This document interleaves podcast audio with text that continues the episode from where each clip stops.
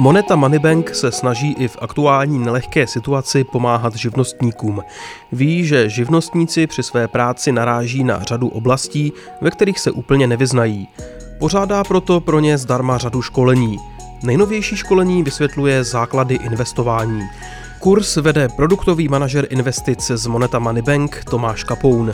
Pomůže vám s pochopením fungování investice, jak vybrat investici právě pro vás, nebo z jakých zdrojů získávat informace. Více informací najdete na w w w tečka moneta školení pro živnostníky tečka cz.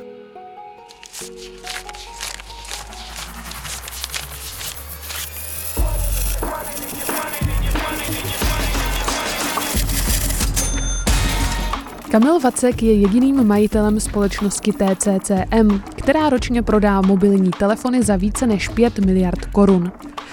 Distribuuje značky jako Honor, Nokia nebo C A T, pro něž má zastoupení v desítkách zemí střední a východní Evropy. Vacek má za sebou dlouhou biznisovou historii. V devadesátých letech prodával mobily Sagem, později uvedl na český trh značku Samsung. Obrat Kamila Vacka momentálně spadnul o osmdesát procent. Přesto ho neopouští optimismus. V dalším díle Forbes Business Podcastu mluvil s Kamilem Vackem redaktor Jaroslav Mašek. Dobrý den, vážení posluchači, od mikrofonu vás zdraví Jaroslav Mašek a naším dnešním hostem je Kamil Vacek. Muž, který prodává v osmnácti zemích střední a východní Evropy mobily za zhruba pět miliard korun ročně a také muž, který za svou biznisovou kariéru už třikrát zkrachoval a pokaždé se postavil zpátky na nohy. Vítej ve Forbesu, Kamile. No tak já bych hned opravil. Je těch zemí asi dvacet dva a jsou to vlastně de facto střední východní Evropa, od Estonska po Kypr, od Rakouska po Ukrajinu. A s těma krachama já jsem reálně nikdy neskrachoval. Teď vlastně s koronou zažíváme šestou krizi v mý historii podnikatelský a jednou v životě jsem byl na, na pokraji opravdu krachu a tehdy to bylo po povodních v roce dva tisíce dva, kdy mi voda sebrala firmu a tehdy jsem požádal, nakonec jsem použil sociální kapitál a požádal jsem Dana Křetínského, tehdy neznámého právníka, aby mi pomohl a on mi tehdy pomohl a nebejt jeho, tak bych asi byl, to by byl jediný můj životní krach. Já jsem říkal, že jsi taky po každý postavil na nohy zpátky a vzal jsem mi trochu otázku, která měla znít, zkrachuješ teď po čtvrté kvůli koronaviru? Ne. Řekněme, jak teda dopadá teda aktuální situace na tvoji firmu. My měříme dvě veličiny, měříme sell, uh, sell through, to znamená, kolik dodáme do kanálu telefonu a tam jsme zhruba na minus osmdesát procent a pak měříme aktivace koncových zákazníků a tam jsme na minus padesát procent. Co to znamená pro tebe, pro firmu? Co jsi udělal za poslední tři týdny? Jako u nás naštěstí, já si myslím, že my budeme jedni z nejméně postižených oborů, protože mobil je už taková necesita, že prostě po potravině, drogerii, lékárně, tak jsme možná ta čtvrtá položka, kterou ten člověk potřebuje. Takže z tohohle pohledu je to jenom odložená spotřeba. To, co se neprodá teď, tak o to víc budou lidi natěšený na ten nákup, až budou moc ven. Jak jsi teda změnil za poslední tři týdny svoji firmu? Co konkrétně jsi udělal? Tak jediný, z hlediska nákladového jsem musel uh, samozřejmě šáhnout trošku na platy, ale asi týden jsem přemýšlel, jak se zachovat, um, protože teď je taková situace na trhu, kdy všichni hledají kurýry a, a rozvoz a to znamená, je, je evidentní, že lidi, kteří vydělávají třicet tisíc rubího, tak ty, tam práce je dost.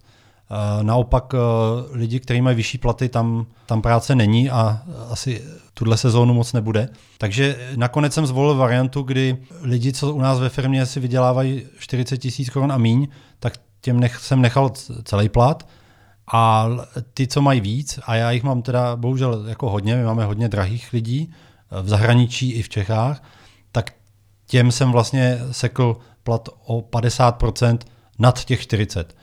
Takže ve finále pro většinu lidí je to řekněme třetina, třetina dolů. Ale já si myslím, že my jednak jsme jako, myslím si, že ta firma bude postižená jenom krátkodobým dočasným výpadkem poptávky, odloženou poptávkou maximálně na dva měsíce, takže proto jako nejsem nucený sahat do nějakých jako radikálnějších kroků. Kdybych byl majitel restaurace, tak pochopitelně to řeším jinak. Jak to vzali lidi tvoje? Úplně perfektně, jako já jsem je požádal o solidaritu jako těch, co vydělávají hodně, solidaritou s těma, co vydělávají méně. A ti, co jsou vlastně jakoby kancelářský joby, ty jsou všichni doma, Naše firma je dost flexibilní, fungujeme tak odjakživa. Tím, že jsme v, ve čtrnácti zemích, tak uh, jsme zvyklí pracovat z domova všichni flexibilně. Jediný uh, na skladě, uh, na skladě se to pochopitelně uh, takhle dělat nedá. Tam máme, uh, jednak jsme brigádníky poslali domů, domů, aby nám tam nenosili virus, a jednak jsme rozdělili ty pracovní týmy na, na, na dva nebo na tři, kde, aby, aby, aby se, se co nejméně lidí potkávalo. A, a ty teda makají dál, ale ten pro, propad poptávky tam je zhruba osmdesát procent v tuhle chvíli, takže, takže práce moc není. Popiš teda ten business model. Ty dodáváš velkým operátorům, velkým retailerům, jako je Alza nebo... Ano, my, my vlastně zastupujeme výrobce pro nějaký region. Aktuálně zastupujeme čtyři výrobce a některý zastupujeme pro pět zemí, některý pro deset, některý pro dvacet a e, dodáváme vlastně do celého kanálu. To znamená operátoři, retail, ten offline retail a pak ten online.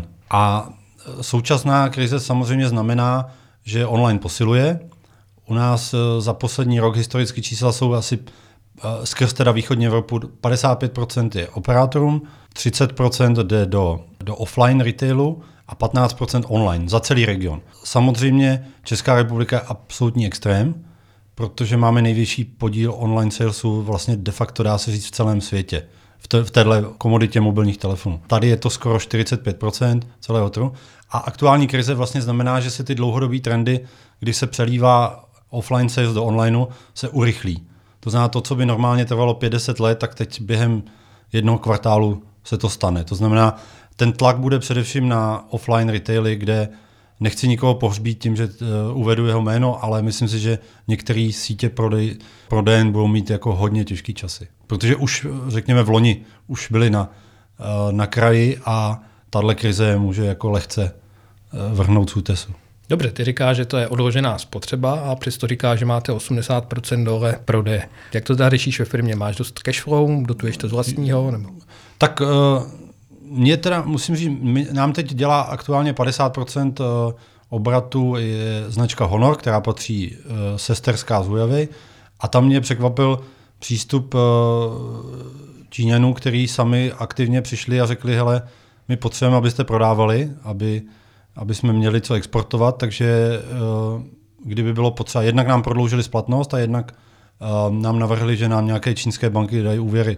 Což jsem ani nečekal teda. Jak se koukáš teda na současné opatření české vlády pro tu ekonomiku jako zkušený podnikatel? No nás se to moc nedotýká. Já si myslím, že je to extrémně komplikovaný a jsou tam takové dvě věci.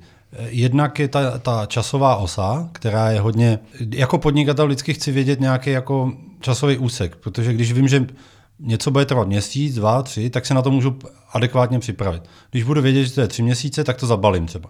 Když budu vědět, že to je měsíc, tak si někde půjčím a vy, vyřeším to. A nebo to vráš z vlastních peněz. No a tady v této situaci, mně se to osobně nedotýká, protože já si myslím, že my jsme tak diversifikovaní regionálně i kanálově, že plus máme podporu i do, dodavatelů a plus máme jako firma velký, velký rezervy, takže nás se to nějak extra, ne, tato krize nedotkne. Rozhodně v mým pořadí šesti krizích, který jsem si v životě prošel, tato je číslo čtyři.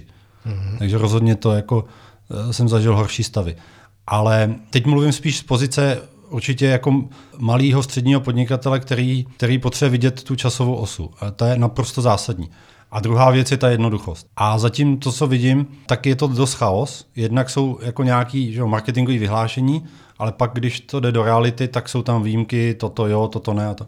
Mně se nejvíc líbí takový ten přístup z Hongkongu, že prostě rozdali všem obyvatelům tisíc dvě stě dolarů, takzvaný helikopter money. Já si myslím, že to je vlastně nejférovější. Ať, ať, ti, ať ti koncoví zákazníci rozhodnou, komu dají tu důvěru, kdo si to za, ať ty peníze jdou jako do ekonomiky ze spoda nahoru. Ne, že půjdou ze zhora a těma ministerstvám budou různě protýkat dolů. Tam si myslím, že jednak je příležitost pro hodně výjimek, jednak se tam spousta peněz zasekne a ta, jak se říká, jako kdo rychle dává, dvakrát dává. A ta rychlost, je, rychlost, jednoduchost je zásadní. Vidíš tak nějaký nebezpečí v tom, že ty peníze se trochu rozkladou, že dostanou firmy, které je nepotřebují, ty, které budou mít lepší lobbing? No určitě, určitě. Myslím, že větší firmy budou mít větší lobbing a proto na to šáhnou a menší firmy právě budou mít smůlu. Jo? Takže proto si myslím, že spíš ty peníze by měly přijít ze spoda. Jak se koukáš na tu celou situaci? Jsi spíš takový alarmista, který doporučuje, buďte doma zalehlí na madraci, nebo patříš k těm, řekněme, promořovačům, kteří tvrdí, že většina z nás to stejně dostane nebo už dostala a je lepší být venku. No, určitě jsem promořovač, ale chápu, chápu ty křivky a chápu, že tady jde o připravenost toho systému. A tak jako ty články ex-guvernéra a, a Mojmíra Hampla a nebo dneska Dana Křetínskýho,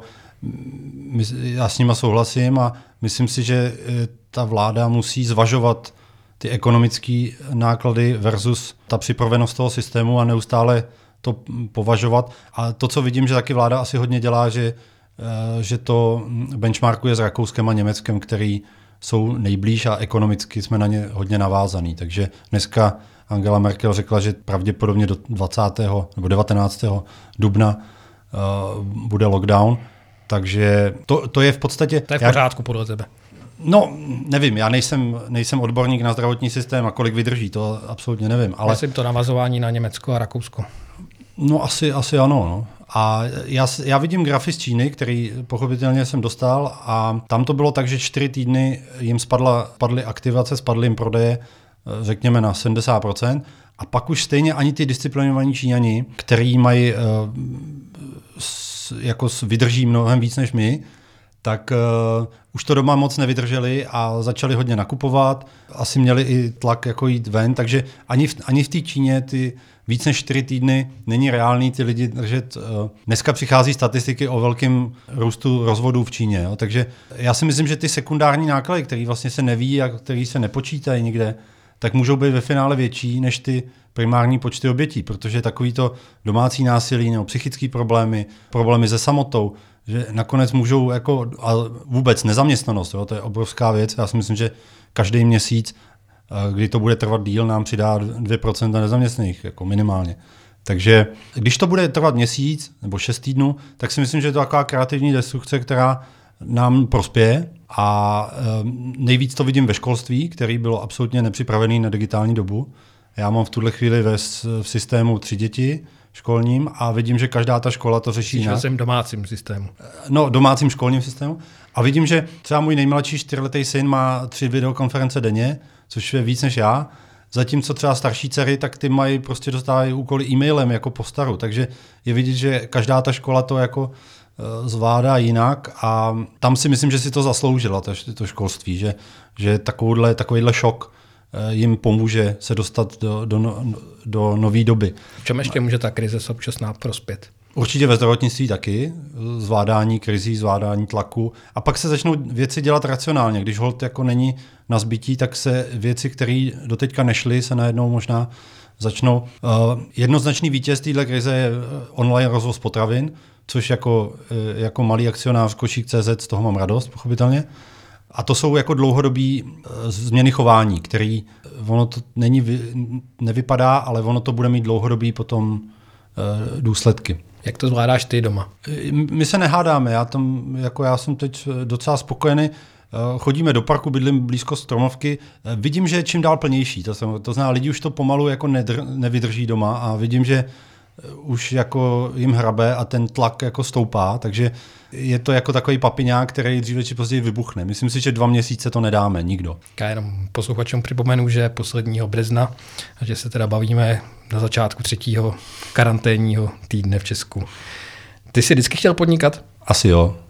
Asi jo. Myslím, jako, myslím, že ve dvanácti letech to přišlo poprvé, kdy ještě za komunismu jsem si začal hrát s tatrovkama a říkal jsem si, já bych vlastně chtěl něco prodávat, a že za komunismu jsem moc nějak nedal do export, chtěl jsem dělat trading, export, mezinárodní obchod a tehdy mě napadly dvě komodity, to byly tatrovky a becherovka. Ty jsi z Aše, ty jsi po revoluci začal pašovat zboží, jak to rád říkáš v rozhovorech, ano. Popiš to lidem. No t- i mě uh, strašně potěšil pan Primula, jak řekl, že budou hranice dva roky zavřený, protože v tu chvíli jsem si vzpomněl, kudy všudy se dají ty, ta zelená hranice projít a vyběhnul jsem si mapu a začal jsem si plánovat různé stezky, podle toho, kde budou kamery, kde, budou, kde bude policie a tak. A mě by to hrozně bavilo, protože i těm komunistům to trvalo pět let, než ty hranice opravdu zasíťovaly od roku čtyřicet osm do roku padesát tři. Řekněme, od roku padesát už to začalo být jako na profi převaděče, ale ty první dva roky byly opravdu, mohli amatéři chodit přes zelenou hranici a já bych si to hrozně rád jako vyzkoušel, mě by, mě by to bavilo. je, je to moje hobby a passion, jednoznačně. Tak doufám, že to nebude potřeba. Já myslím, že pan Primula se pak také rychle opravil, že je to extrémní varianta platná možná pro některé státy. Ale stejně řekni ten svůj příběh porevoluční. No já jako asi každý z Aše, tak jsem, já jsem, já jsem se dokonce díval na tu uh, elektrickou hranici přímo z domu, to znamená, jsem ji měl, řekněme, tisíc metrů od, uh, od bytu a vyloženě jsem ji viděl. Z paneláku. A, z paneláku. Takže uh, mě to jako formovalo v tom dětství. Já si myslím, že mě to jako, ta potřeba svobody je u mě desetkrát silnější než u kohokoliv jiného, kdo třeba bydlel v Praze a vlastně to tak nevnímal, protože tu hranici bezprostředně ne- neviděl. Do dneška já, když cestuju, tak mě to fascinuje. Uh, byl jsem se podívat v Belfastu, byl jsem se podívat v Izraeli. Mě fascinují uh, ploty, které oddělují lidi. Mě to hrozně jako nějak vnitřně dráždí a úplně mě to... A vidím, že tam je to dětství, že to jako...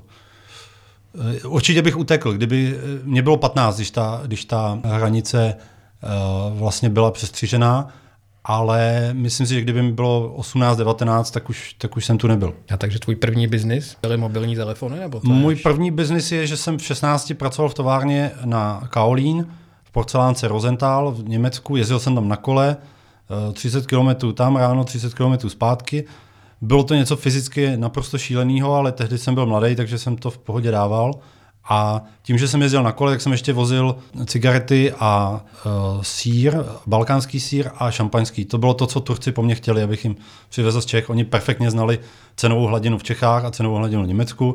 Tehdy si pamatuju, že u nás jsem kupoval uh, šachtli cigaret, karton cigaret za, dva, za sedmnáct marek a prodával za dvacet osm. Schachtel, to je nějaký... To je, to je německý výraz pro karton. Někdy v polovině devadesátých let si byl jeden z největších prodejců telefonů Sagem francouzských. Ano, to byla a to vlastně... je ten první krach, na který já jsem se ptal. Ano, to v mém pořadí krizí, to je ta druhá největší krize po povodních a to bylo v roce devadesát osm, kdy jsem vlastně prodal, jsem byl zástupce francouzské firmy Sagem, která vyráběla telefony. Dneska se tím nezabývají, dělají jenom elektroniku do obranného průmyslu francouzského, do letadel, do raket. Já si myslím, že si pár lidí ještě se na Sagem vzpomene. No a tehdy jsem prodal, myslím, že dvě stě tisíc kusů telefonů do T-Mobile, tehdy Pegasu. A bohužel ta poruchovost byla čtyřicet procent, což byla asi druhá největší v historii vůbec výroby mobilních telefonů. Jako představa, že se, že se ti vrátí do servisu osmdesát tisíc telefonů v podstatě během měsíce, to je jako brutální. Mně to trvalo tři roky, než jsem se z toho vylízal. To znamená, a, že musíš platit ty náklady na tu opravu. Ano. A Francouzi tehdy reagovali tak, že přestali komunikovat. Jim ten problém byl globální a oni se rozhodli zachránit pouze Německo, protože mají k němu asi respekt a je to největší zákazník. Nás zařadili do kategorie Afrika a nebrali telefony. A tehdy faxy vlastně ještě. A já jsem teda vlastně reagoval tak, že jsem za každou cenu nechtěl zkrachovat, protože tehdy ještě bylo hodně takový na justici, když někdo svítil červeně, tak to bylo jako opravdu, já nejsem takový střelec, jako tehdy v těch devadesátkách ty podnikatele, jak si půjčovali a pak to nespláceli. Já jsem vždycky chtěl jako být čestnej, tak jsem se strašně bál, že budu červeně viset někde na, na, v justici, tak jsem tehdy vlastně z, tu krizi vyřešil tak, že jsem podepsal životní pojistku a vinkuloval jsem ji ve prospěch té firmy Sagem a jel jsem na, do Paříže za představenstvem a řekl jsem jim, podívejte, já vám to budu splácet tři roky z těch oprav a tak a když vám to nesplatím, tak tady máte moji osobní pojistku, když třeba mě přejede auto, tak tady. A oni z toho byli úplně v šoku, protože to byli korporátní všechno manažeři a oni nechápali, že někdo jako sází svoji životní pojistku na nějaký jako dluh. Byli z toho úplně tak, tak v šoku, že vlastně řekli, jo, fajn, tak to prostě splácej klidně, klidně pět let. Jo. A zařadili mě do nějaký kategorie prostě special... Mimo pen, Afriku. Mimo, mimo. No, a, no a tak jsem to tři roky splácel a, a dostal jsem se z toho. Co se dělá potom? Potom jsem začal prodávat všechny značky telefonů, to, znam, to, byl, to byl G S M partner, to, uh, jsme byli uh, asi největší dealer tady uh, Eurotelu. Takový ty gousady, twistsady, to jsme hodně rozváželi. Měl jsem nějaký komando, který rozváželo po Praze na zavolání. Takže jsem se svezl s tím boomem předplacených karet. Ty jsi zároveň uvedl na český trh značku Samsung? Ano, říkám správně? Ano, to bylo. Takže tahle firma byla vlastně největší distributor, tam mi potom vlastně odnesla voda v tom roce dva tisíce dva. A já jsem ji teda ještě předtím, než ji odnesla voda, prodal uh, Francouzům Avenir Telekom za nějakých sto milionů korun. Ale co jsem si tehdy jako ne, nezvládl, že jsem tam měl nějaký ještě osobní směnky, který jsem, který jsem jako měl podepsaný na sebe, já jsem si je nenechal těma Francouzema převzít. Takže jsem tam potom vlastně ručil za firmu, která už nebyla, která byla pod vodou. Takže to byla ta největší krize teda. To byla moje největší krize, kdy jsem byl, jako jsem se dotknul, řekněme, nuly. Předtím v té krizi Sagem, tam jsem byl jako z hlediska svých assets v mínusu. Na svůj mladý věk, kdy mi bylo dvacet čtyři, jsem dlužil asi, asi milion euro, což tehdy pro mě bylo jako brutální. Na druhou stranu v tom věku... To je brutální pro hodně lidí pořád ještě. No ale jakoby v tom věku jsem si říkal, že to ještě dám. Ale měl jsem třeba zákazníka, který, to mě hodně taky v životě ovlivnilo, že ne, ne, nezvládl ten, ty změny na trhu a třeba v padesáti letech si vzal život kvůli dluhům. Jo? A to, to se mě bezprostředně dotklo, protože já jsem byl jeden z lidí, kterým dlužil peníze a já jsem si přijel pro, dlužil mi tři sta tisíc a přijel jsem si a on říká, já už nic nemám, tady prázdná prodejna, a říkám, tak mi dejte aspoň tady tu kopírku za těch deset tisíc a já vám ten dluh smáznu. A říkal jsem si, že jsem udělal dobrý skutek a druhý den jsem se dozvěděl, že, že, že pán se oběsil, protože už jsem mu vlastně vzal tu poslední naději. On si myslel, že z kopírování uh, platí ty dluhy. A to mě hodně ovlivnilo uh, v tom, že uh, vlastně lidi potřebují tu naději, že ta naděje jako vlastně uh, je víc než ty peníze. Tu naději v povodních ti dal teda Daniel Křetínský? Jo, on mi pomohl. Já jsem se tehdy, to byla taková velmi krizová situace, kdy jsem potřeboval rychle tu firmu koupit zpátky od Francouzů, abych ji mohl jako restrukturalizovat a zachránit. A bylo mi doporučeno, že mám volat na dvě jména. Jedno byl Marek Dospiva, druhý byl Dan Křetínský. Tak pamatuju si, že pan Dospiva chtěl nějakou částku a Dan Křetínský chtěl pětkrát menší částku za to, že mě to pomohli vlastně tím procesem projít.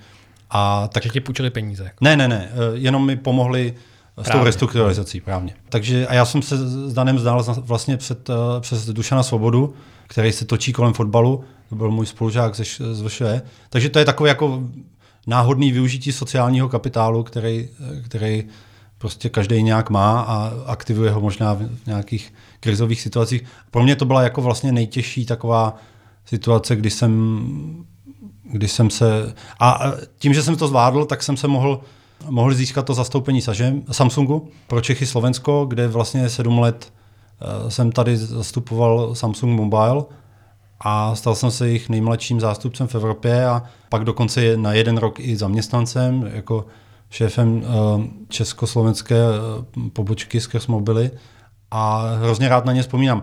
Já jsem Korejce neměl moc rád, když jsem byl jejich zaměstnanec, protože oni jsou hodně vojáci, ale dneska se na ně zpětně dívám jako nej, na největší profesionály a mám obrovskou jako úctu a respekt k, k tomu, jak Samsung podniká a, a jak přistupuje ke svým partnerům a vůbec jak plánuje biznis. A... Ačkoliv zvenčí to vypadá tak, že ti to potom, co jsi to vybudoval, sebrali a vzali si to zpátky pod sebe. Byli extrémně korektní a v podstatě byl tam nějaký dvouletý transition period, během kterého jsem prostě byl... jsem se nějak zahojil, byl jsem nějak jako, de facto mě umožnili celý ten tým převzít, to znamená, neměl jsem náklady na zavírání, jako bylo to extrémně profesionální a kdyby všechny firmy fungovaly tak jako Samsung, tak bych jako, bohužel jsem se setkal s všema druhama přístupů, protože jsem zastupoval do asi dvanáct různých značek v historii a jsou různé extrémy. Ty rád říkáš, že surfuješ na vlně, která právě je. Jaká teda bude další vlna v elektronice? V mobilech to vypadá, jako by se velké inovace zastavily. Jednoznačně, tak mobily jsou tam, kde byly notebooky před deseti lety nebo něco, tak se to dá asi, ta paralela může se připodobnit. Jednoznačně ta od, od roku dva tisíce sedm, kdy vstoupil iPhone na trh, tak vlastně telefony jsou nudný, to je vidět, jako designově jsou nudný. Já se teď podílím na londýnském muzeum telefonů a tam je krásný vidět, máme tisíc šest set různých telefonů, formfaktorů. Ten, ten trh telefonu byl hrozně zajímavý, skrz design, skrz, skrz ty, ty barvy a klávesnice a způsoby otevírání, to bylo nádherný. A od roku dva tisíce sedm je to vlastně nuda, nuda šedá, placka, černá. Pochopitelně ten trh je, je na konci, je to komodita. Dneska už je jenom pět velkých výrobců na světě, který vyrábí přes sto milionů kusů. Všichni ostatní jsou, jsou vlastně vytlačeni z trhu a schyluje se, já si myslím, jako je skoro jistý, že to hlavní teď budou brejle a hodinky, a respektive kombinace přenositelné elektroniky, která nás ověsí naše tělo. Protože to, co je nepřirozený, je telefon držet v ruce. To je proti přírodě něco držet. Každý chce mít volné ruce. A proto si myslím, že čeká se, že v roce dva tisíce dvacet dva, to znamená za dva roky, budou brýle na rozšířenou realitu, který prostě budou umožňovat člověku si tam nastavit, co chce vidět, jestli chce vidět posty z Facebooku nebo navigaci, nebo co chce vidět navíc proti reálnému obrazu. A v kombinaci s hodinkama, s, s chytrejma sluchátkama, to vytvoří vlastně, vás to ověsí, takže ten mobil se bude moct postupně stát takovým routerem, který to jenom propojí a bude to bezdrátově nabíjet třeba z kabelky nebo z kapsy, ale už to nebude pravděpodobně ten hlavní device. Takže sázíš na nositelnou elektroniku. Jednoznačně. Ty prodáváš hlavně mobily Honor, ale máš taky značku Nokia, C A T. Jak se ti pracuje napřímo s čínskými partnery? Já jsem zastupoval čtyři různý výrobce a myslím, že je tam něco podobný efekt, jako je třeba v Koreji, kdy ten první flagship výrobce v té zemi je prostě první liga. V Číně je to Huawei Honor, v Koreji je to Samsung. A pak je obrovský rozdíl dvojka, trojka, čtyřka v profesionalitě, v kvalitě těch lidí, se kterými se potkáváte, vůbec v tom každodenním jednání. A to je největší rozdíl proti západní kultuře, proti Americe, západní Evropě, kdy na západě můžete mít jedničku, dvojku, trojku na trhu a jsou zhruba stejně dobrý a liší se možná něčím, nějakou firmní kulturou nebo trošku velikostí nebo ziskovostí, ale nemáte pocit, že ty lidi jsou úplně jako marní a já budu rád pracovat i s dvojkou, s trojkou.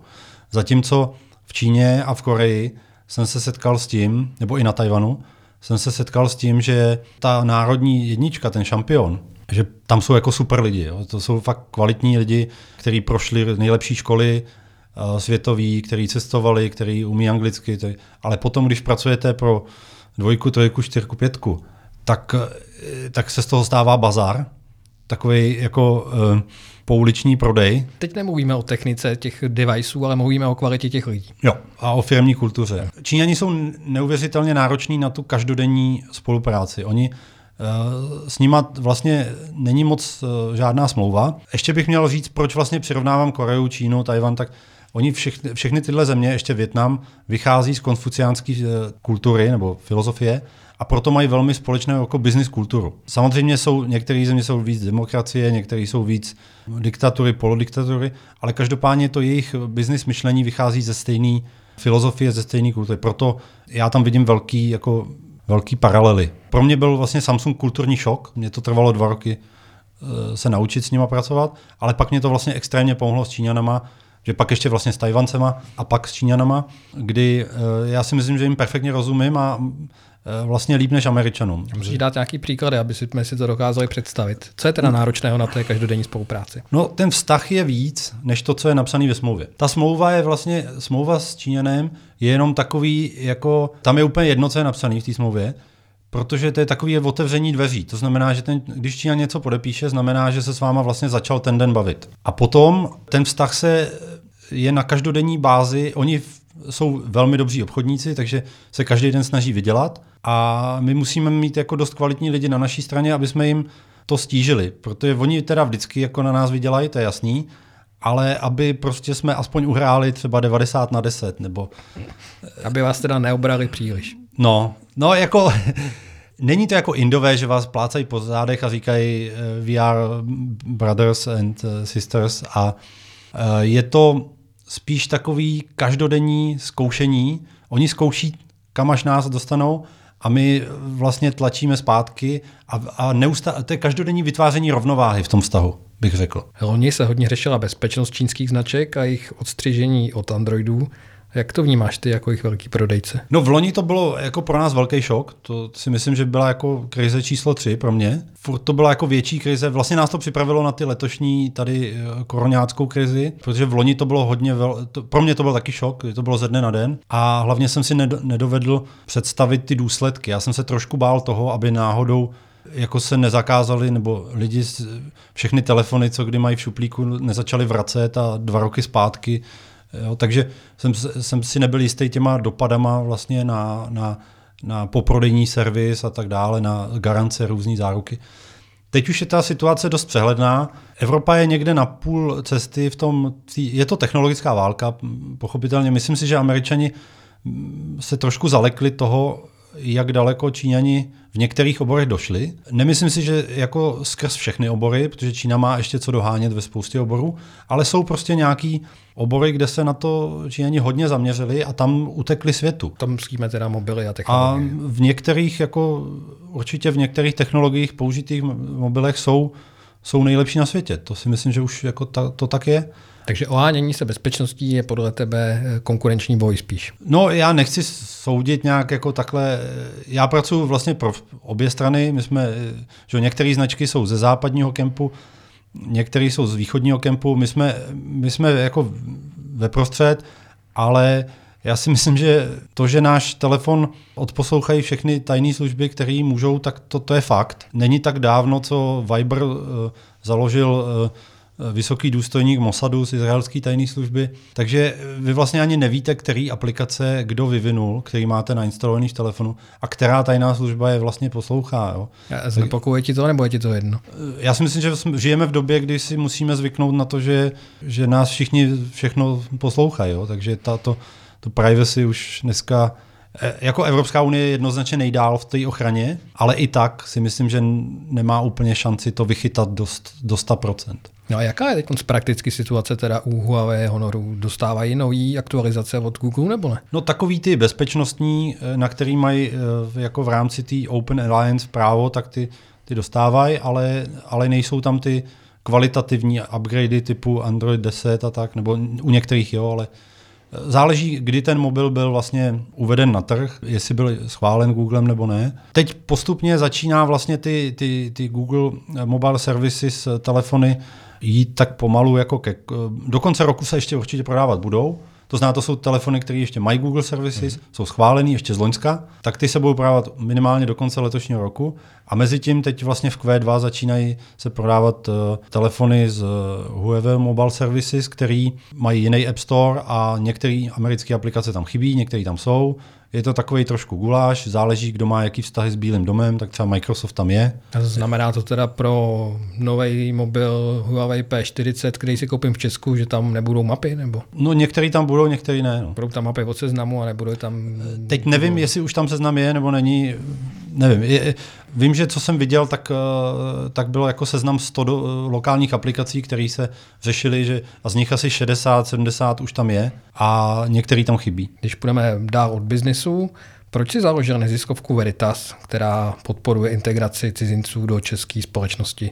To není poslední nebo moc populární téma. No, určitě není, ale já jsem vlastně celý svůj život, já miluju zahraničí, cizince, pracuju, vlastně máme ve čtrnácti zemích máme pobočky, osmdesát procent našeho obchodu je ze zahraničím, dodavatelé jsou z celého světa, takže já jsem na tom vyrost, vlastně díky tomu jsem to, co jsem. A myslím si, že Česká republika, ať si to kdo přizná nebo ne, tak žije, žije z té otevřenosti. Vůči zahraničí osmdesát procent našeho H D P je tvořeno exportem zboží a služeb, takže ať chceme nebo nechceme, tak naše bohatství a naše kultura je, je ovlivněná cizincem víc, než si připouštíme. A mě hrozně vyděsilo to, co se tady dělo v roce dvacet patnáct dvacet šestnáct s tím, S tím hlavně, že Zemanem, s prezidentem, který tady burcoval proti, že mají hasiči stát na hranicích proti a, uprchlíkům a hlídat to. Tak to mě úplně jako vyděsilo a říkal jsem si, že to budu jako nějak dlouhodobě se snažit napravit a to především tak, že aspoň tu mládež pomáhám různým neziskovkám v tomhle plus přes vlastní nadaci, pomáhám dělat různé besedy na školách. Věřím v to, že ty jednotlivý osobní příběhy, když si, když si ty puberťáci vyslechnou nějakého Syřana, nějakého Afgánce, nějakého Ukrajince a poslechnou si jeho životní příběh, tak se na to začnou dívat jinak. Jo? Zvlášť v tom pubertálním věku, kdy přestanou poslouchat rodiče a vlastně nasávají nový nějaký jiný zkušenosti. Těm starším lidem už není pomoci, ty už mají většinou svůj e, životní názor vytvořen, takže na ty se vůbec nezaměřují, to je mi, tam je mi to jedno, ale aspoň bych chtěl, aby ta mladá generace prostě dostala, aby to pro ně nebyl ten dav eh, anonymní, ale aby zatím viděli ty jednotlivý příběhy, které mohli zažít taky, kdyby se narodili jenom třeba o Pár, v mém případě třeba, že jo, jako z Aše, mě stačilo, kdybych se narodil o kilometr na západ a můj život byl úplně na ruby. Vraťme se na začátek. Takže pro tebe je současná koronavirová krize zhruba čtvrtá nejhorší z tvých šesti? Ano. Takže nejsi úplně pesimistický na budoucnost. Samozřejmě u takovéhle krize je důležité, jak dlouho bude trvat. Protože když to bude, řekněme, čtyři až šest týdnů, tak si myslím, že to je očistná kreativní destrukce, která musela přijít, protože třeba mě hrozně vadí overturismus, která Praha je jeho, je jedním z jeho jednoznačně byla postižená. To, že lidi cestovali na víkend přes celou letadlem, přes celou Evropu, děly se věci, které byly zvrácené. Takže si myslím, že takováhle krize byla potřebná pro to, aby se věci dostaly zase tam kam, tam, kam měly, plus impact na to školství, na zdravotnictví. Myslím, že ve spoustě věcí to bude velmi přínosný, ale nesmí to trvat moc dlouho. Jakmile by to trvalo díl než, řekněme, těch plus minus, nevím přesně, ale šest týdnů, tak naopak tam to, to už třeba deset, dvacet, třicet procent lidí nevydrží, protože nebude mít ty rezervy. Je jasný, že nezaměstnanost bude jako stoupat exponenciálně, jakmile s tou délkou to, té karantény. Takže teď já nejsem, nevím přesně, kde je ta, jako, kde se to vlastně ten útes jako láme, jo? Že jestli to je čtyři, pět, šest týdnů, ale někde tam to je, to cítím, že tam to někde je a pak už to je vel, velmi destruktivní krize. Já osobně ji vydržím, já mám po dvaceti čtyřech letech podnikání, mám dost rezerv a, a i sociálního kapitálu a, a investic po světě, takže já se toho jako osobně nebojím, ale samozřejmě nechci žít v zemi, kde bude deset procent nezaměstnaných a to by se dotýkalo nás všech. Máš nějakou radu pro ostatní podnikatele, co teď dělat nebo nedělat? No já myslím, že každý je úplně v jiné situaci. Jo. To, ty plošné rady, já bych chtěl poprosit vládu, aby každému dala patnáct tisíc korun, ať s tím naloží, jak, jak chce, tak jako ala, ala Hongkong, nebo teď jsem slyšel, že Donald Trump to chce rozdávat se svým vlastním podpisem, že každý Američan dostane šek. Je to, je to krásný populismus, ale, ale zároveň myslím, že je to nejvíc férový. Ať si ty lidi vyberou, u kterého živnostníka, podnikatele chtějí ty svoje peníze utratit a, a tak je to spravedlivý. Jak to rozdělování peněz z vrchu, já si myslím, že ve finále úplně nedojde tam, kam mají. Ty velký budou ještě větší a, a silnější a, a ty malí, ty to buď to dají díky svýmu sociálnímu kapitálu, že zapojí do toho rodinu nebo tak, ale anebo to nedají a pak pošlou své zaměstnance na pracovní úřad. Já myslím, že Andrej Babiš bude šťastný, když bude moct každému dát patnáct tisíc. Já si myslím, že tak volby vyhraje stejně další, takže já si myslím, že by to by jenom jako posílilo jeho popularitu a proč ne? Krize je tady. Díky, že jsi přišel, Kamile. Děkuji za pozvání. Moneta Money Bank se snaží i v aktuální nelehké situaci pomáhat živnostníkům. Ví, že živnostníci při své práci naráží na řadu oblastí, ve kterých se úplně nevyznají. Pořádá proto pro ně zdarma řadu školení. Nejnovější školení vysvětluje základy investování. Kurz vede produktový manažer investic z Moneta Money Bank Tomáš Kapoun.